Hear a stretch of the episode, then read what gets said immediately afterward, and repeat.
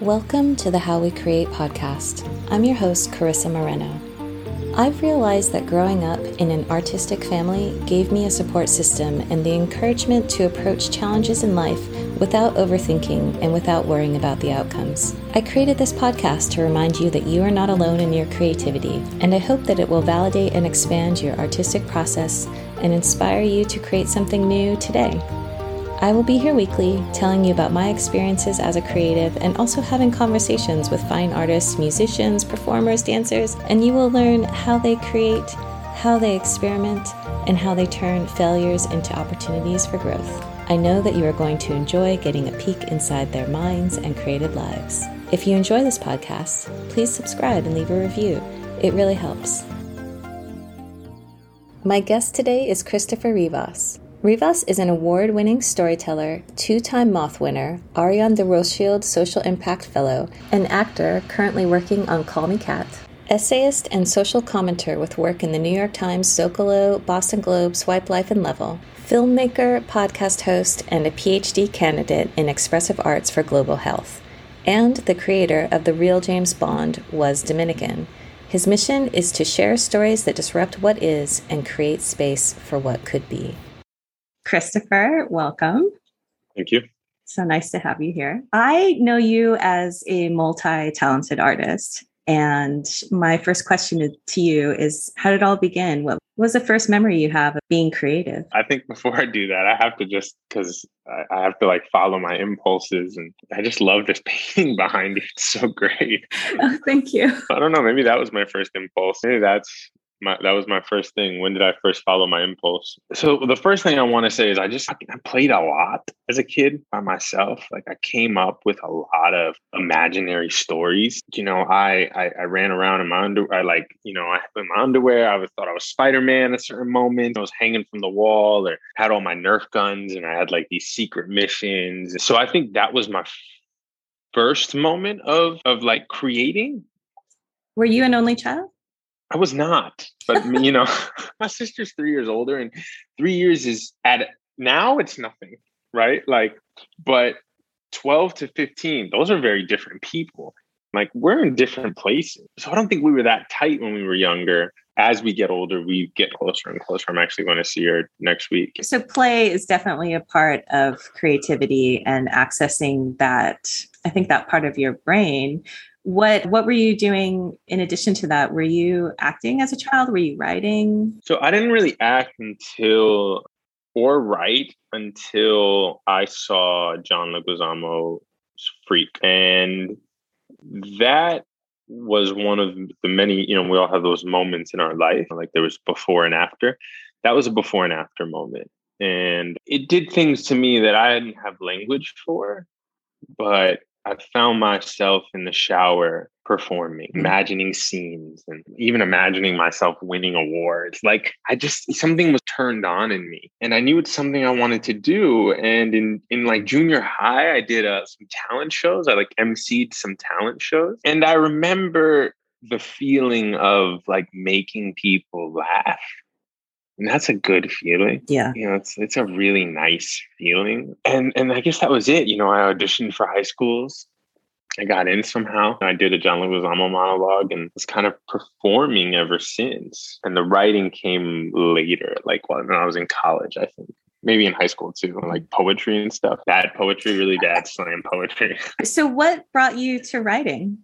I think the same thing that brought me to even the play, right? Like to the play of being alone in my house creating these secret missions, I believe I had a deep desire to meet my own voice. Like, I think we do this thing where there is a thing we know we're capable of, and we're just like trying to meet it. And we get closer. And I think I'm at, like, I haven't met it. I think I'm close, but I think I was so far. And and so you play to find it, and you're like, ah, there is this confidence in me, but it's only when I'm by myself with Nerf guns, and and there is this freedom in me. And then you write a poem, and you're like, ah, there's this like softness in me, but I don't like the way it feels in public. Like I'm not ready to to do that with other people. And so I think I just wrote and did everything everything I ever did was to try and meet myself, to try and become what I imagined I could become. And in, if I think about it, what I imagined I could become was someone as confident and courageous as Leguizamo, a brown man on a stage who was like speaking his truth, telling his story, people laughed at him, people watched, people cried. And I was like, wow, that's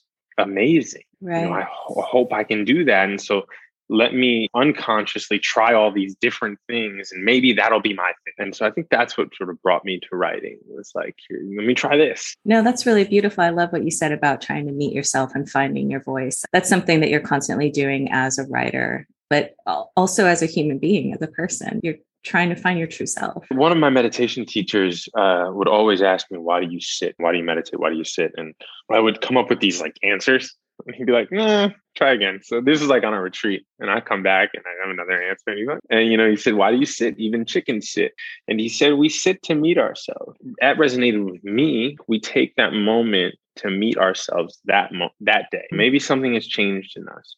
And I think as writers and as artists, we need to honor that something might be changing in us. We might not be the same person. Like, who am I now? Who am I meeting now with this writing, with these words, with this creation?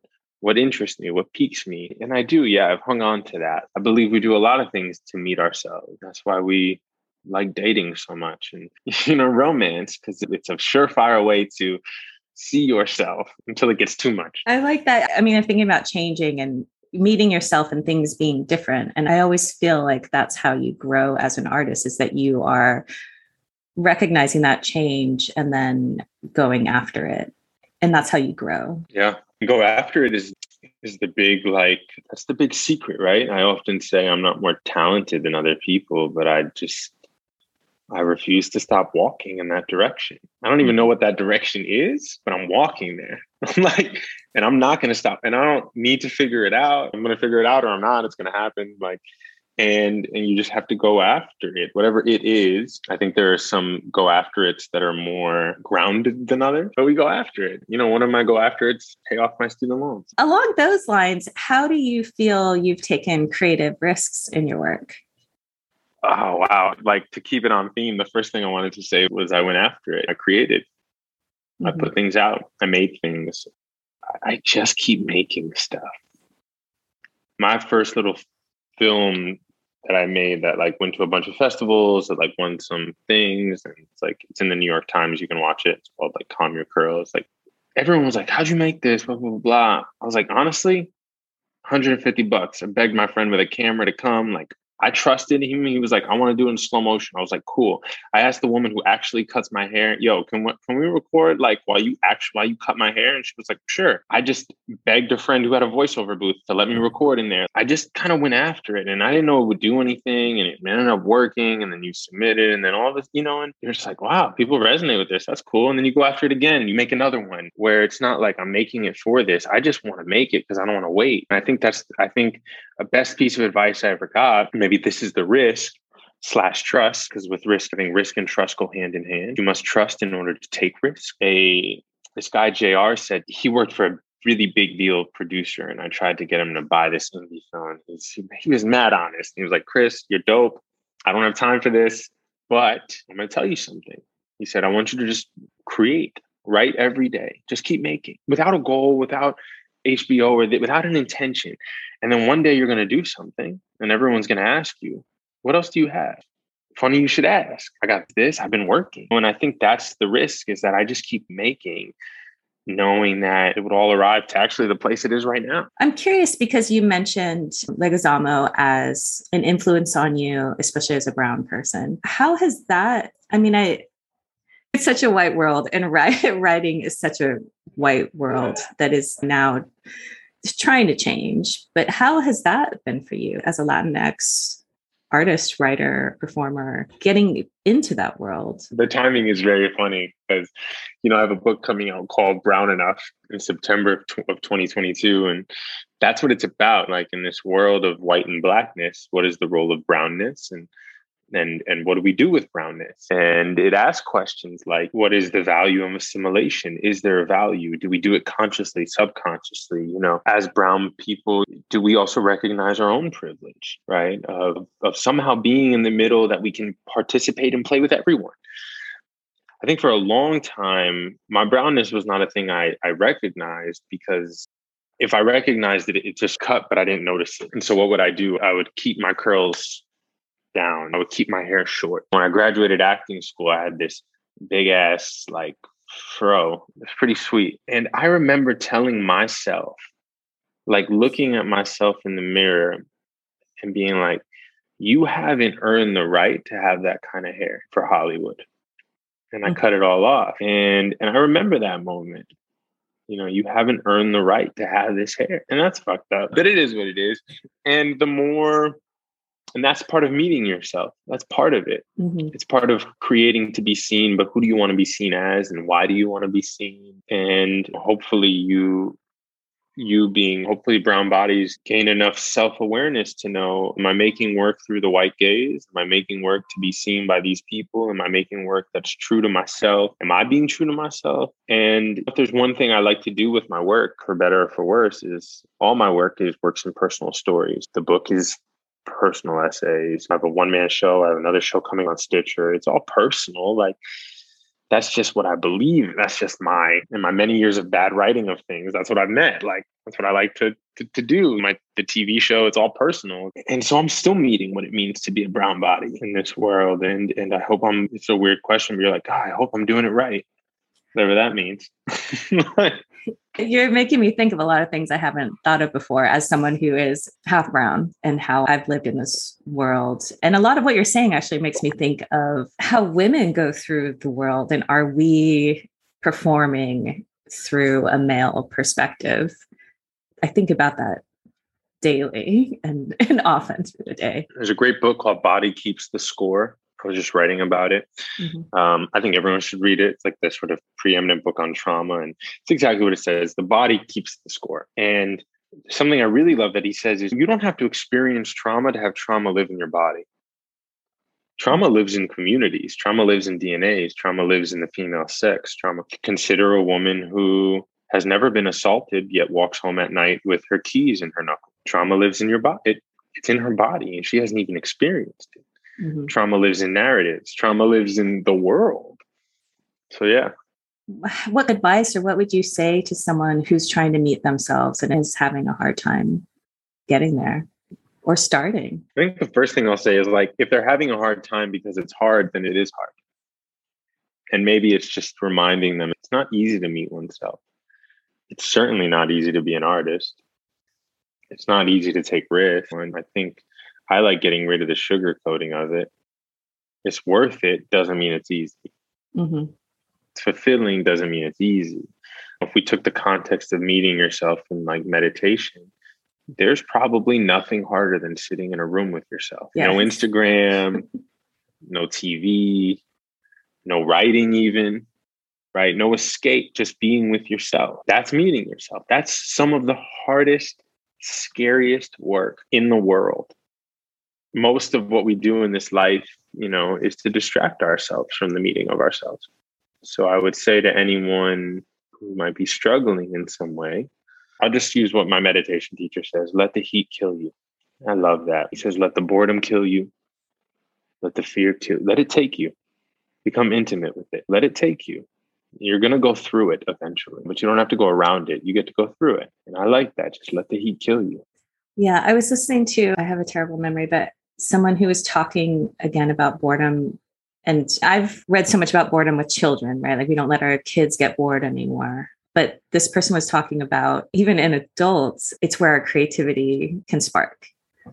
And the fact that we're not quieting our minds and letting ourselves get there, we're not letting ourselves create in ways that we used to.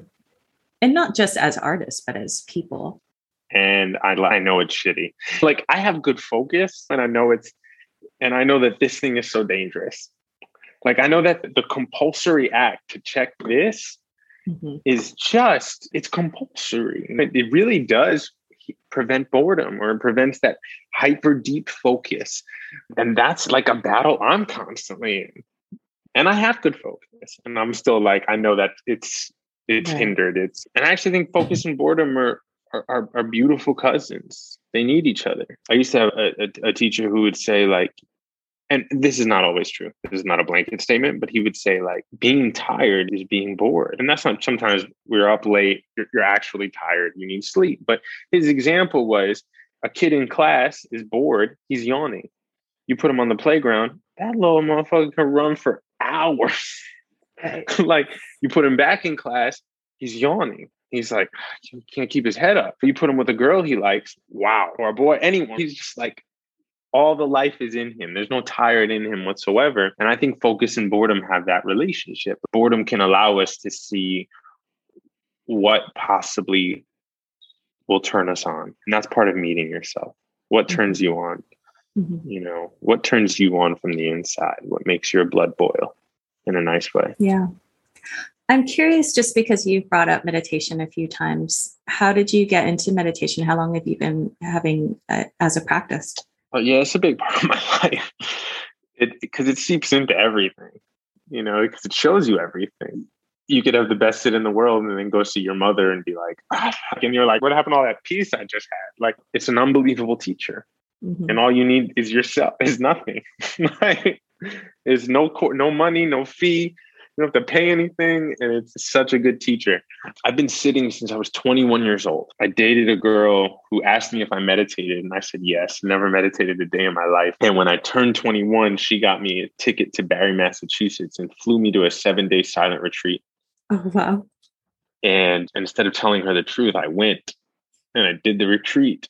And my life was changed. My life was, that was another before and after moment. And my life was really changed. I've been doing it every day since. And it's a battle. That's its own battle, right? It's easy not to sit. It's really easy not to, to dedicate 10, 15, 40 minutes to something, but we spend that much time on our phones. And I'm aware of that. And so I fight that battle because I know it has value for me. My own partner says eh, she can tell immediately. if She's like, You haven't sat in a few days. She can just feel the anxiety in me. I think it's huge for artists. I don't think it's a doctrine. I think it's a piece of technology. Like that's how I look at it. I think it's just a practice that is very good for artists.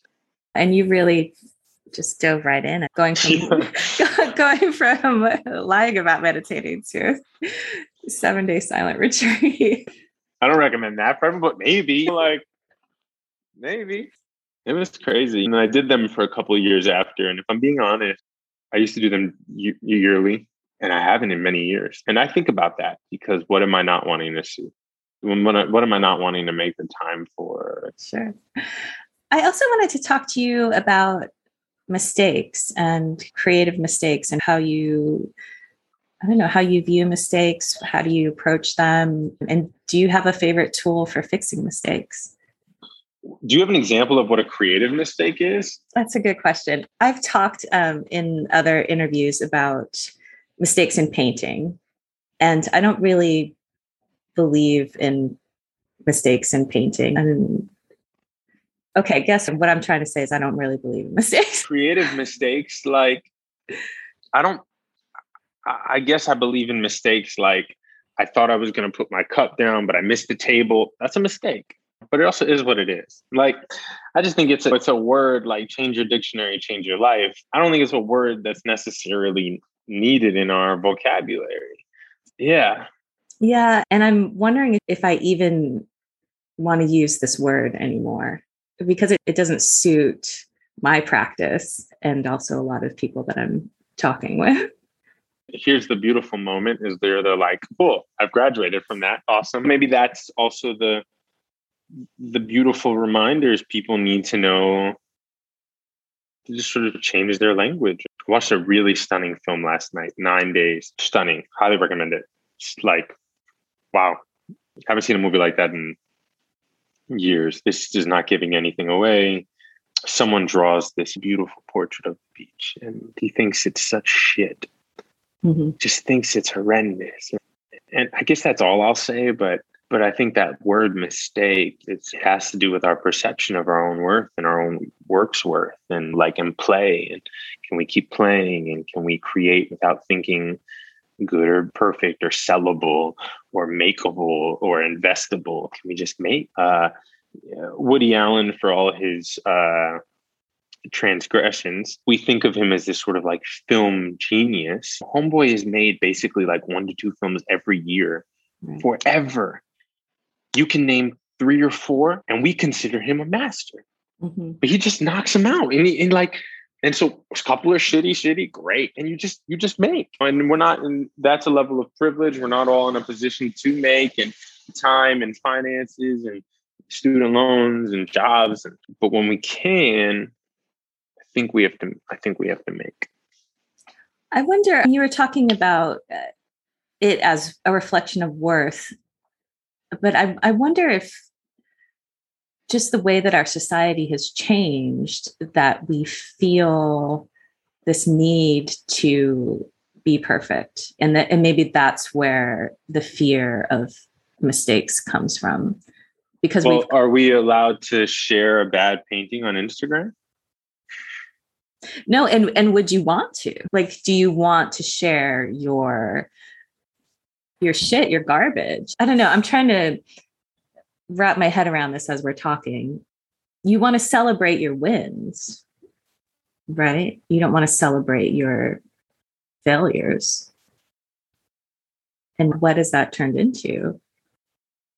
I do teach something in like my, my storytelling classes, and, and I do believe in the terms of blame elegantly, or which is to like, I trust the person who also tells me what they don't know, not just what they know. I trust the person who who can share any of the work. I, I, I trust them because I just do. I just I feel like everyone and their mother's trying to be perfect and trying to be a better version of themselves, and very few people are trying to be themselves. Mm. And and that's powerful. That's really powerful. I think art is that. Like art gives us the opportunity more than anything to be ourselves. And that's hard. We have to filter out a lot of shit that's like trying to be something else. Yeah. And I think that is process, right? That's the process. And we go through that process in our lives with with who we are and then we go through that as a creative process and then what's shown i'm going to blame social media now and i do think it has some benefits but what's shown on social media is not process. It's product. it's, it's product. 100% yeah. Yeah. 100% process is beautiful. Like I, I like to write like that i like to like let people in on the inner like the inner questions that led to the other questions. I think that's what i like about essay writing so much essay writing feels about to me feels like process. It feels like the uncovering. Feels like it's happening. It's fresh in that way. It's not just product. I think process is really sexy and cool and like i love rehearsal. I love all types of rehearsal. I love watching basquiat documentaries where he paints a masterpiece and he's like this is whack. And so he like paints another one and he's like this is whack. And then he like scrubs a piece out and he's like yeah that'll do. And you're just like wow process is so cool. Yeah and as you're saying that i'm thinking process is when you're excited right? Like that's as someone who's doing it and making it that's when you're excited. That's when you flow. That's the product is just the product. Yeah you know. Yeah process is cool and how can we let more people into process? In, in a way we invest in process right? Like we invest in steve jobs because of the stories we heard the 99 different shades of brown he, he had to look at or he threw the ipad in the fish tank and said make it thinner no bubbles should come out. We invest in the story we invest in the process that's the process. Yeah so how can we encourage more people to invest in the process? How do we encourage more people to uh, invest in the process. We transparency, really corny cliche words that are hard to practice. Transparency authenticity. We have to trust our own process. We have to trust our own megalomaniac selves. We have to trust we have to trust we do it this way for a reason. Like this is this means like we have to trust that it's not too ugly. Your process isn't ugly. It's right. because you believe in yourself and you believe in what you're making. I like that. Might maybe we maybe that's how we end your process isn't ugly. It's beautiful. Yeah. It is. Creation is beautiful. Hmm. Something exploded and we got this. I have really enjoyed this conversation. This has been wonderful and and thank you for helping me work through some things that i yeah. going on in my mind. yeah tight. Yeah you get your own like medicine. Yeah i will include your information in the show notes but do you want to let everybody know where to find you what you're doing what's happening now? You've mentioned a few projects where to find me, what I'm doing, ChristopherRivas.com or ChristopherRivasStorytelling.com. Instagram is Christopher double underscore Rivas. You should still see my face. Um, and I'm working on a lot of stuff, which is really cool. I have the book coming out in September of 2022, second season of Call Me Kat on Fox, which is fun. I have a show on Stitcher coming out, The Real James Bond was Dominican, and a show called Brown Enough, which is like a weekly podcast show as well. And yeah, so I'm just making stuff. I'm so glad to hear it. Thank you so much for for being here. I really I really appreciate you. This was fun. Thank you so much. Here are your creativity boosts from today's episode. Number 1.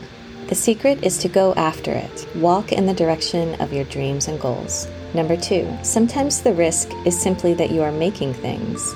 A lot of people don't take that risk. Be proud of yourself.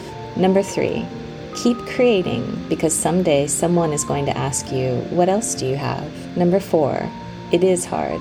It's hard to get started, it's hard to keep going, it's hard to take risks, but that's what gives it value. Number five, boredom will open you up to possibilities. And number six, invest in your process because process is creation and creation is beautiful. I wanted to let you know that I've graduated from this question about making mistakes and creative mistakes.